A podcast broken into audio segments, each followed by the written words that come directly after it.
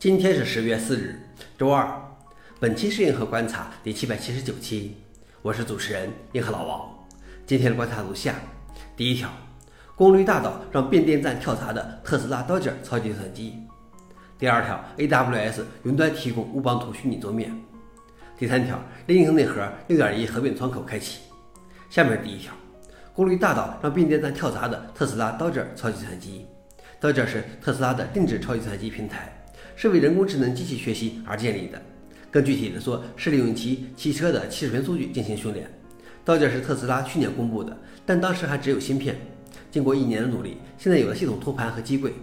特斯拉声称，它可以用一个刀剑贴片取代六个 GPU 盒子，且成本低于一个 GPU 盒子。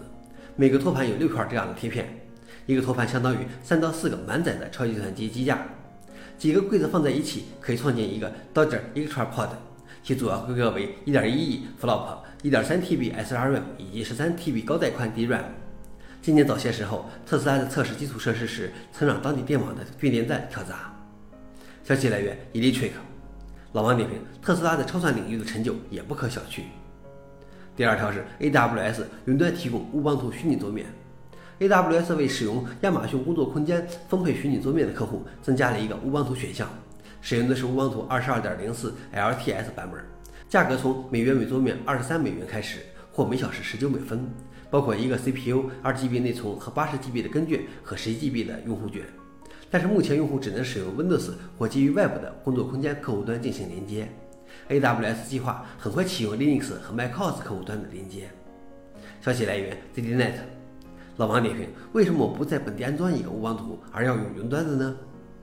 最后一条是 Linux 内核6.1合并窗口开启，正如预期的，对 Rust 的支持被合并到了6.1当中，提供了基本的基础设施和一些非常基本的集成。而未来的拉群请求将增加更多的子系统抽象。Linux 6.1还有一个对 Memory Copy 的溢出提出警告的安全改进，可以捕获过去三年中所有此类问题。Linux 6.1还将继续花费大量时间来清理 Linux 的随机数生成代码。消息来源 f o r e n i x 老王点评：六点一得到的关注要远比六点零多，或许本来就应该有个五点二零。说到底，我觉得 Unix 是版本号还是有悖常理。想了解视频的详情，请访问随附链接。好了，以上就是今天的硬核观察，谢谢大家，我们明天见。